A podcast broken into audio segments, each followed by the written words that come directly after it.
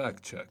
According to Merriam Webster's dictionary, the definition of imperialism is the advocacy of extending the power and dominion of a nation, especially by direct territorial acquisitions, or by gaining indirect control over the political or economic life of other areas.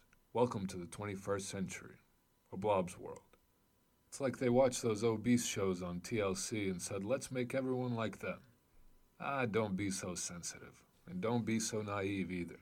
We've all had more Prime packages show up at our door than friends since the pandemic started. A lot have bought more intoxicants.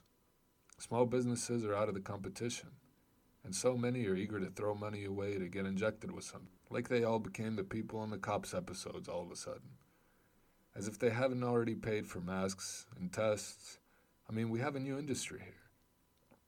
Economy is not doing good, that's not what Bezos's, Musk's, Gates's, Zuckerberg's, arms dealers, and politicians' accountants are saying, but relatively to what a person knows, they may say something like the economy is doing so bad. But wouldn't they want you to have something to point a finger at instead of peeking through the curtain a little bit and discovering what's going on behind it?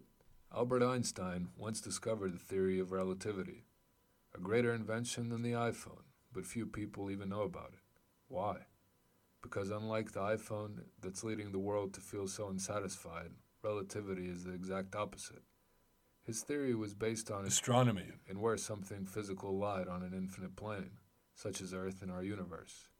But relativity can also be looked at metaphorically. Simply put, relativity is how light or dark gray is compared to black or white, respectively. An example would be a person seeing a flying object and calling it an airplane but he can only name it relative to what he knows about flying objects. PSA for all women out there continuously brainwashed with Maybelline commercials. No, Maybelline, she was born with it. As a man, I will tell you, the man that you need to put a mask on for waits for Halloween only once a year. Just another invented industry.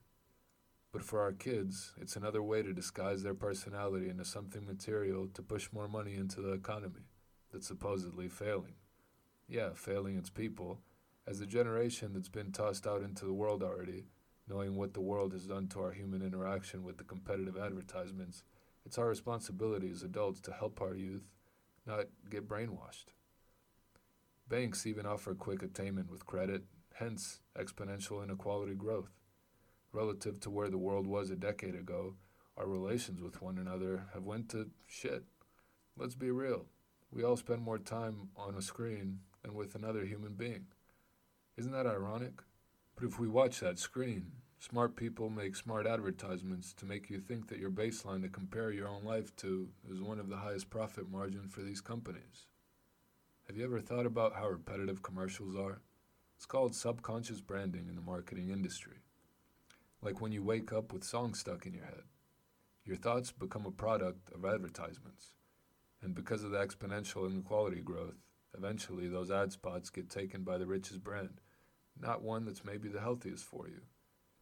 But what if we focused on how we lived relative to one another, out in the physical world, instead of the virtual one we've all been so consumed in?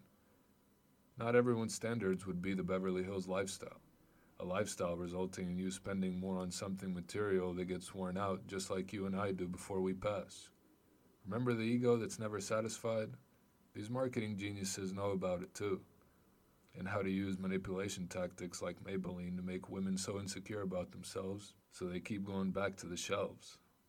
If we all knew there could never be a most famous, most beautiful, most fit, strongest, or richest person out there, would we still be so focused on fitting into this perfect image we base our relativity on? Or would we take what destiny gives us and be thankful for it to use it in a positive way for humanity? That way we have something to show for at the end of our lives. If we're all trying to fit in so bad, then what's going to be the point of having our own life flash before our eyes instead of someone else's? So the concept of relativity is the opponent of the ego. Better or worse will always exist relative to what you know and see. So there won't be such an urge to be on top when there is no top. Speaking of the ego, I recently came up with a theory that the ego that religion calls Satan gets more powerful the fewer dopamine a human being's brain has. Stand for your cause. Change your life. WhyUnified.com.